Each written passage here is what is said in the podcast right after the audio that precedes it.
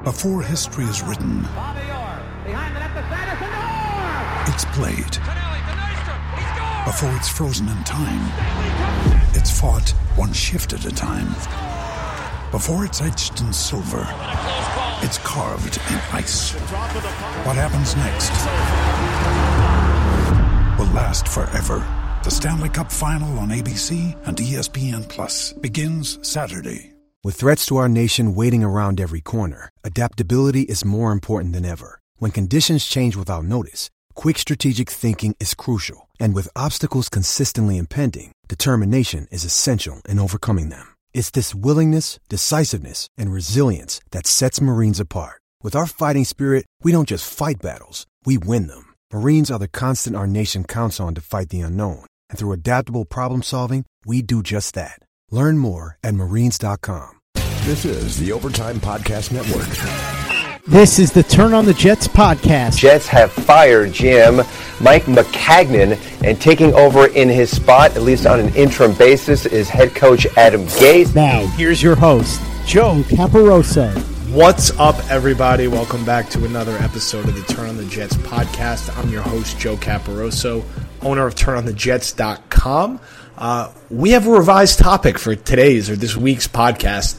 Uh, a bit of a bombshell, in actually a complete bombshell in the middle of May. The New York Jets have fired general manager Mike Maccagnan and his number two, Brian Heimerdinger.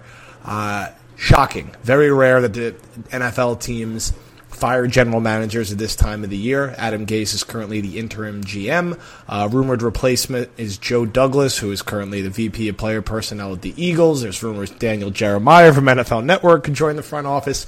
There's a lot going on. Uh, tonight we're going to be joined by Elliot Crist, who's been on the podcast a few times. Uh, it's been it's been a couple months, but we got Elliot back. He's the director of production and analytics at uh, the Quant Edge, who we've done actually some promotion for back a few months ago, and does excellent work with analytics. And we originally were going to talk about how the Jets roster stacked up against the rest of the AFC. Instead, we're just going to talk about Mike Maccagnan and the chaotic Jets organization. Uh, before we dive into our conversation, a reminder to subscribe, rate, review this podcast on iTunes, also on Spotify, Google Play. We'll also post it on turnonthejets.com where we have some written and further audio reaction to today's madness. Let's get right into it. Elliot, how you doing? How you feeling right now? I'm you know what? I was I was having a good day, and then out of nowhere, I got a because I have Schefter's tweets. Uh, they they send me direct notifications on my phone, and I was like, wait, what? like I did that. It was such it was so far out of left field that it took me a minute to process. And process is probably the right word here because I don't have a problem with firing Mike Maccagnan. I have a problem with the timing of it. Right? Like if it's it's just such a bad process to let a guy that you don't feel great about spend 191 million dollars to uh, to hire a head coach and then to go through the entire draft process and make those decisions to then not let him have a season to see how it plays out to then fire him. And now Adam Gase is going to basically pick his general manager as he's the active general manager like it's just given so much power to a guy who quite frankly just doesn't deserve it right? I mean his only accomplishment is winning in one score games. And if we know anything about analytics it's that that's going to regress to the mean. And if he loses that his head coaching record is not much better than Hue Jackson. So like it's just a situation where it blows my mind how this organization is running itself. I ha- yeah, I have many complex feelings about what happened today. If you asked me this morning what have been your two least favorite decisions of the New York Jets offseason, I would say keeping Mike Maccagnan and hiring Adam Gase.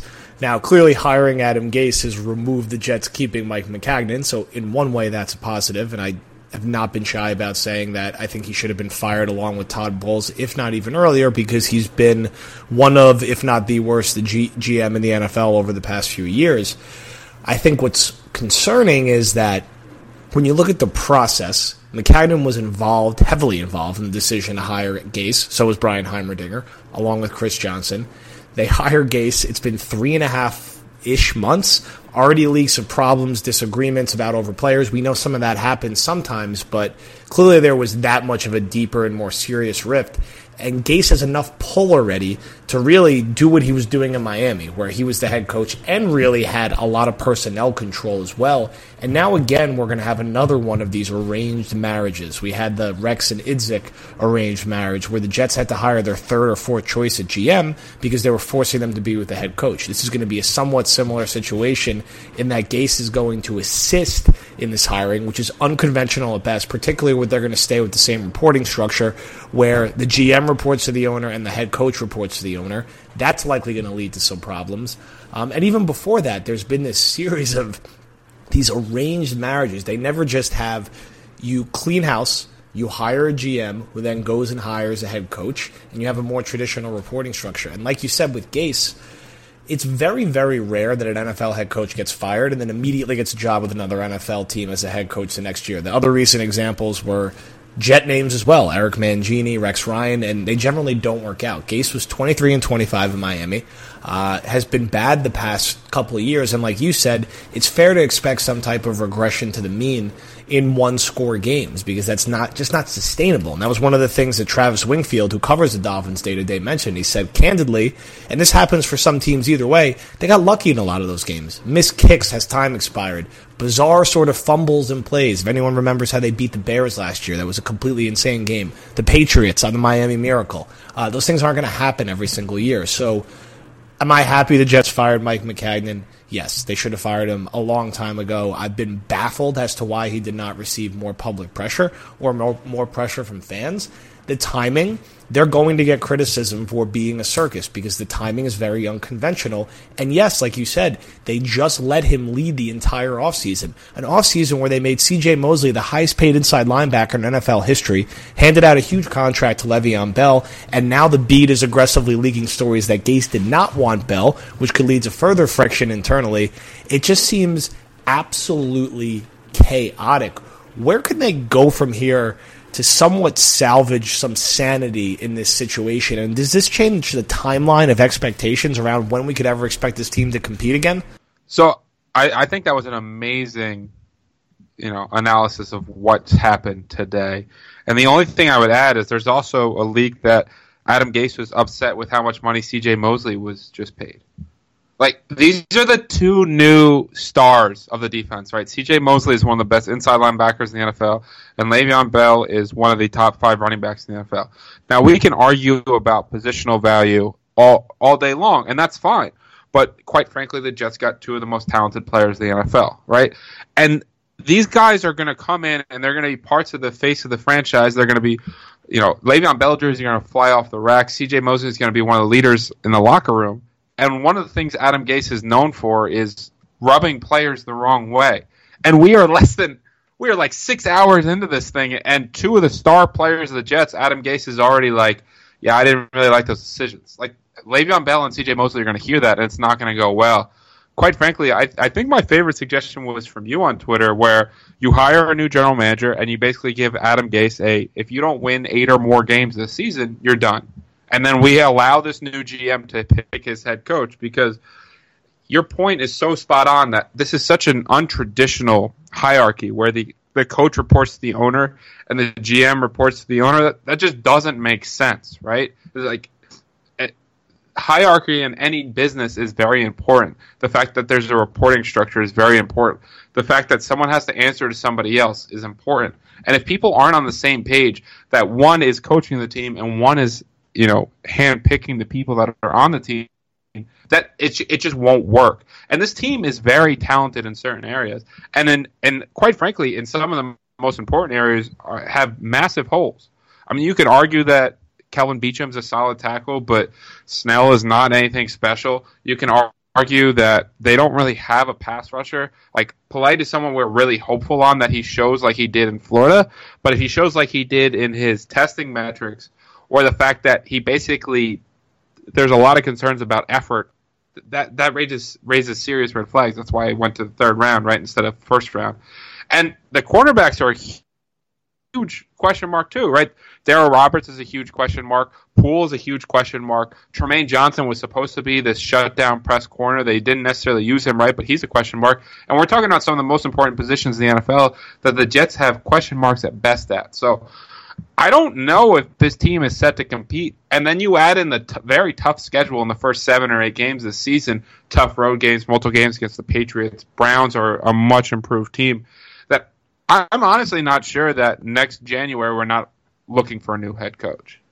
This is the Overtime Podcast Network. It does seem like it could line up in that way. And again, like my outside the box, I know it won't happen was, you know, you hire this guy Douglas from the Eagles, who does seem to be highly regarded. Of course, we know that means you know not necessarily anything. Transitioning from being a scout to being a GM is a very different job, and that's what his background is. At least he comes from a forward-thinking organization. I hope, I would love to see them hire someone who builds out an analytics department. Go hire Sashi. He's out there. Go do something unconventional like that. Build out an actual analytics unit and be a little more forward thinking with how you draft so you're not drafting 26 year old small school players every single year. And then with Gase, say, look, we just spent $100 million. Go win more than eight games this year. You have a last place schedule. And if you can't do that, we're going to refresh and start from scratch. Now, of course, that has the downfall that Sam Darnold's going to have his third coach in three years, but you got to think more long term. And are the Jets, do they feel they're going to win a Super Bowl with Adam Gase and Dowell Loggains coasting, coaching Sam Darnold? Is that the best they could do around him? I don't know like you said, they did make some strong additions this year. I was very vocal, despite generally not being high on investing in running backs because of the Jets' unique situation and getting Le'Veon Bell. I like Jamison Crowder. I like trading for Kelechi Osemele. Uh, I get why they took the third round swing on Polite. Uh, personally, I wanted to see them trade down from three uh, because I'm just tired of seeing them invest in inside linebacker and an interior defensive lineman. And I don't think I think Quinnen Williams is going to be a very, very good, potentially a great pro. I just have gotten exhausted of seeing the Jets try to go bigger in a league that's getting faster. When you invest $25 million in Avery Williamson and then $85 million in CJ Mosley and use a first round pick on Darren Lee and then use another fifth round pick on Blake Cashman uh, at inside linebacker. And then you draft Leonard Williams. You bring back Henry Anderson. You draft Quinnen Williams. Uh, you still have Steve McLendon on the roster. You use two other two other draft picks on Nathan Shepherd and Foley Fatukasi last year on interior defensive linemen.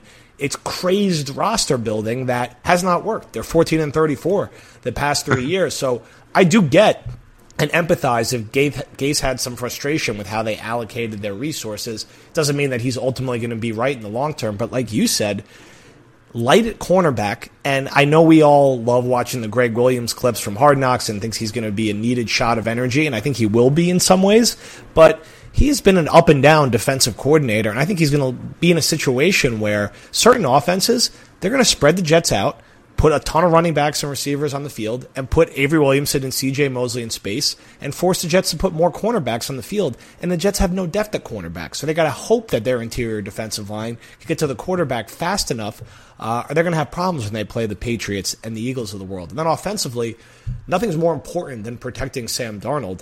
And Mike Maccagnan, in five drafts, has taken three offensive linemen, and they were all day two, day three picks. Jarvis Harrison out of the league immediately. Brandon Shell up and down as a starter at right tackle. And then they took Edoga this year. I don't think there's any expectation that he's going to play this season, hopefully next season. Uh, it's just been ignorance of those of those positions. And now, you know, let's say that the rumors are true and Gase has his hand in picking Douglas is this a situation where he's like, okay, I reset the timeline now. Me and him, we're a new guy. We're a new tandem. I have two years to turn this around at least. And now we're looking at a situation where the Jets are heading into year nine potentially of no playoffs. And we're supposed to give a runway now to a head coach who they hired an experienced head coach. So theoretically, there should be less patience. He was a head coach in this division last year. Uh, so the patience, I don't think, is merited in being there. And what's going to be interesting to see the media I thought was very, very light on Maccagnan. Uh, now that he's gone, I could see the knives out on Gase fast. And he already didn't get along well with the media in Miami. He's dealing with Gregg Williams. He's dealing with Joe Vitt. He's dealing with Gregg Williams' son. What is the next round of fireworks that we could potentially see with this team? Oh, I, I mean, I think those possibilities are endless, right? I mean, because they, they have some guys that aren't shy about speaking their mind.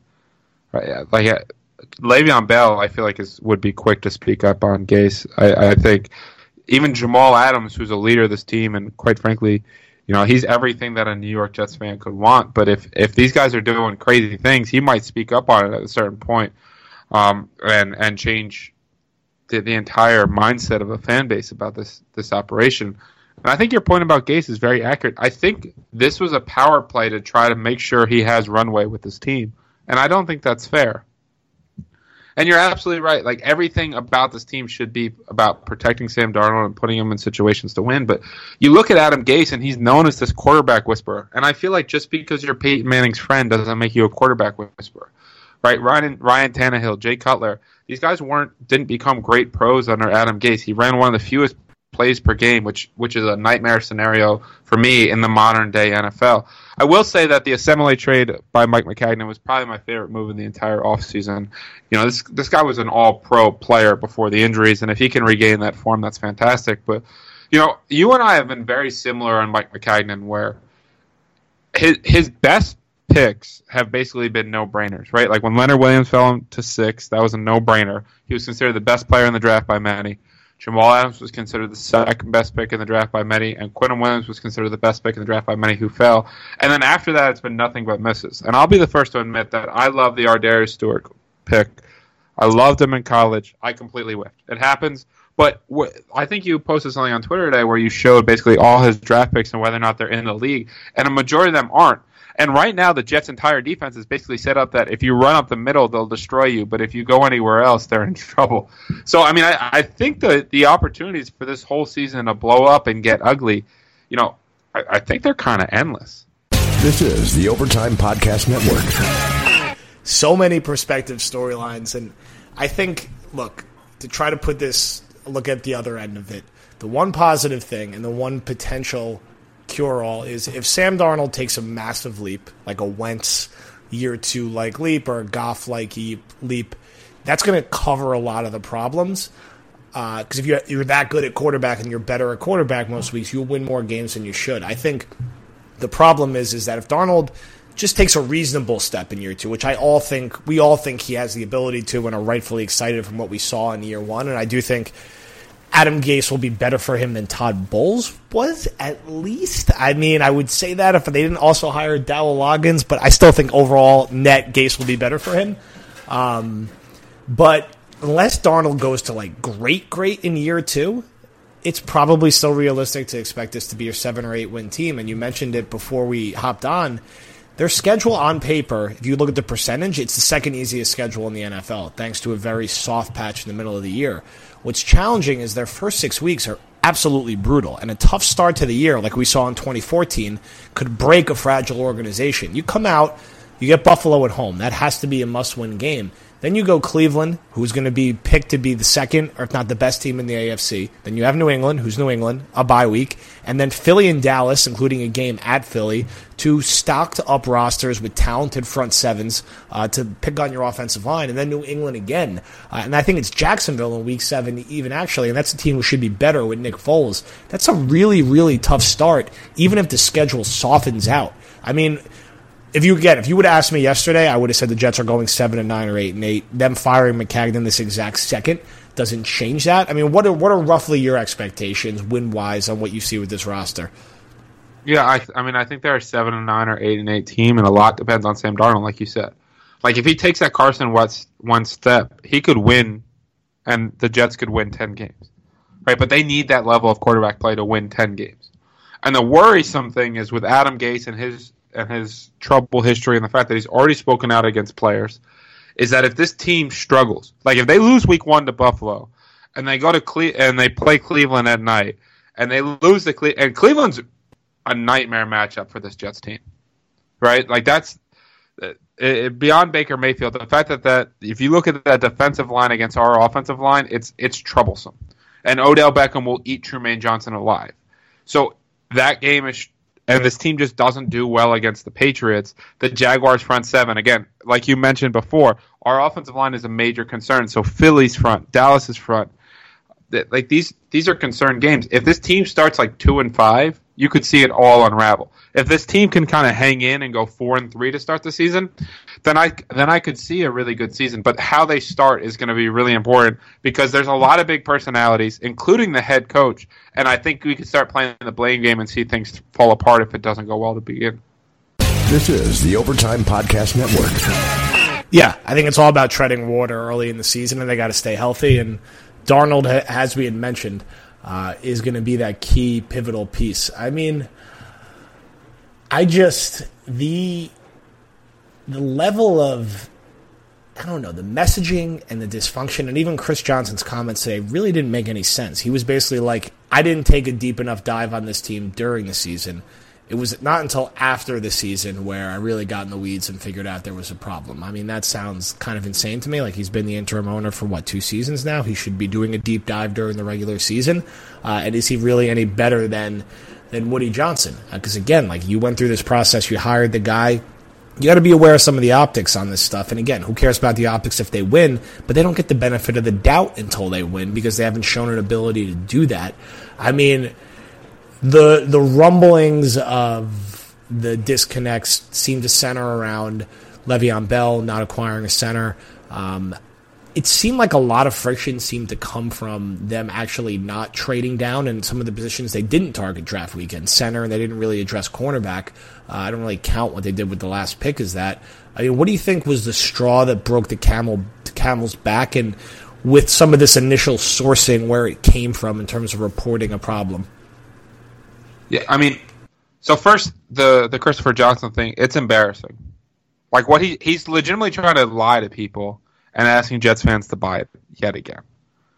You know what I mean? Like this this, you know, I reviewed the situation carefully today and I realized this is the time and he said there were some issues with Gase and Maccagnan, but that wasn't why he got fired. Like he he's legit talking to us like we're 6 years old. You know what I mean? That we can't form our own thoughts and not connect dots and say, "Oh, that's a problem."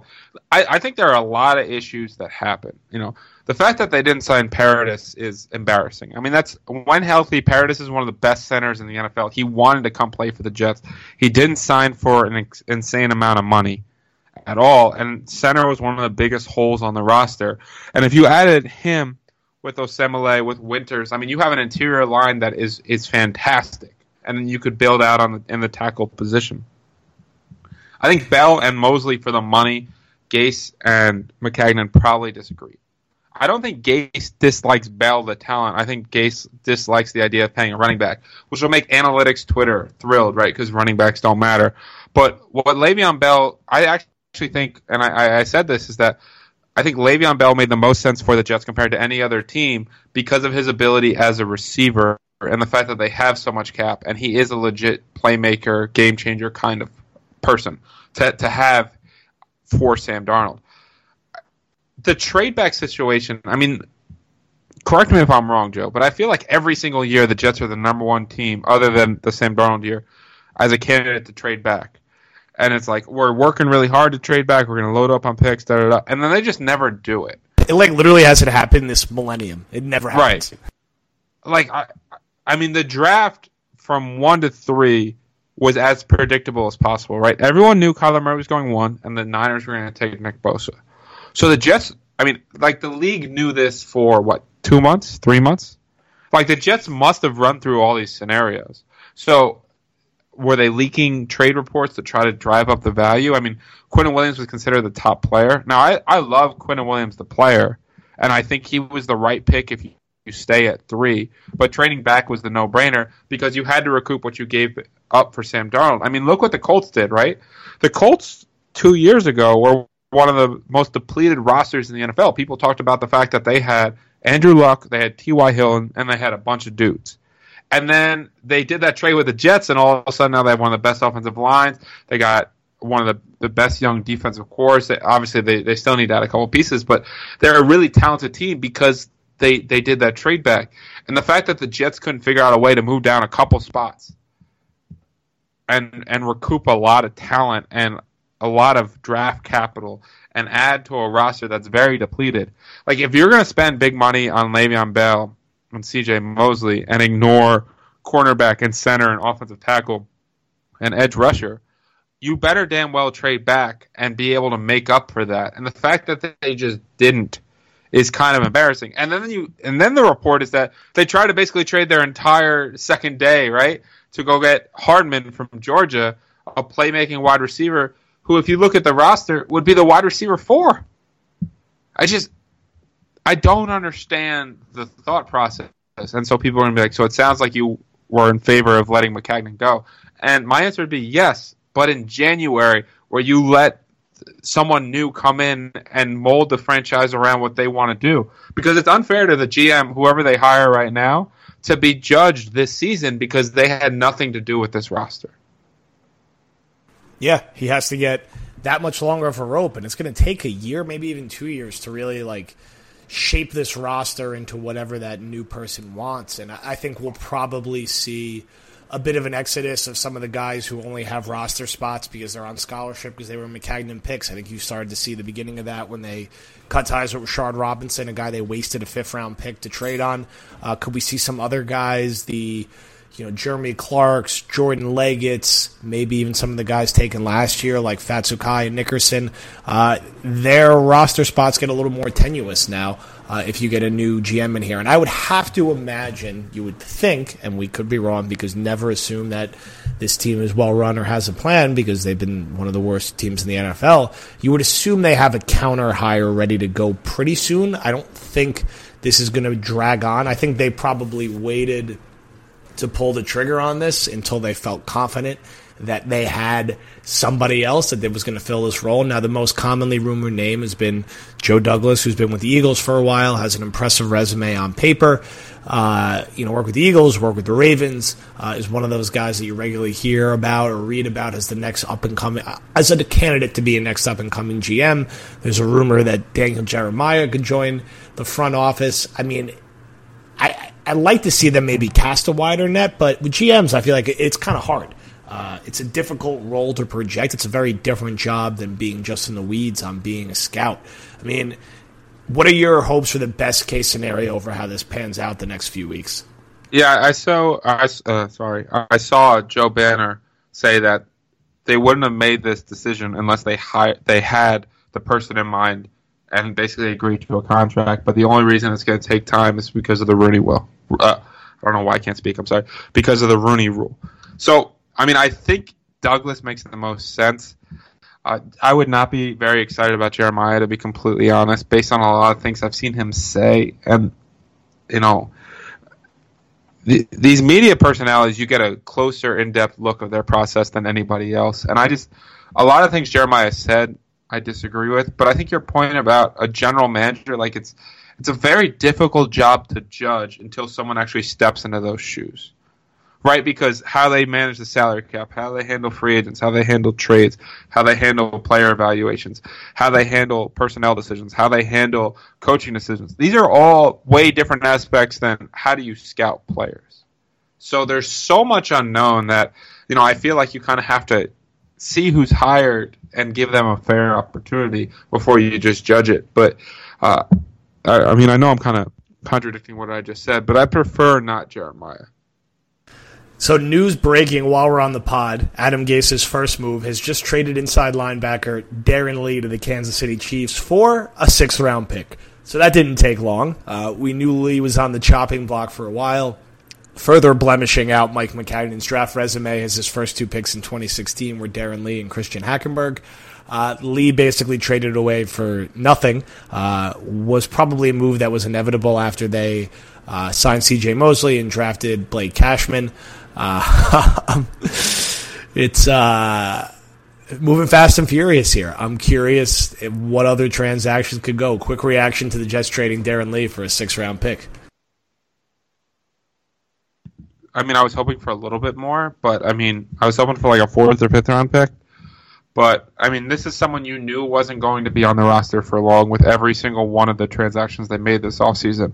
But I think it is really funny. I I saw I just checked Twitter after you made that announcement, and Chiefs fans are all excited about this is a first round pick. This guy's a stud.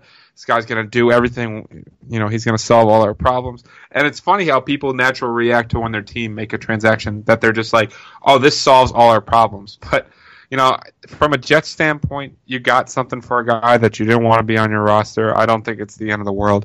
I would have preferred a little bit more value, but it's it's a little bit more ammunition for whoever the new GM is. All right. Seems like it's going to be. We thought this might be a quieter time of the year Clearly not. Uh, complete insanity. I expect a few more transactions to ultimately break through. Again, you know, with Lee, only Maccagnan first round pick who was not a top six pick and he was traded for a six rounder kind of encapsulates what the problem was here.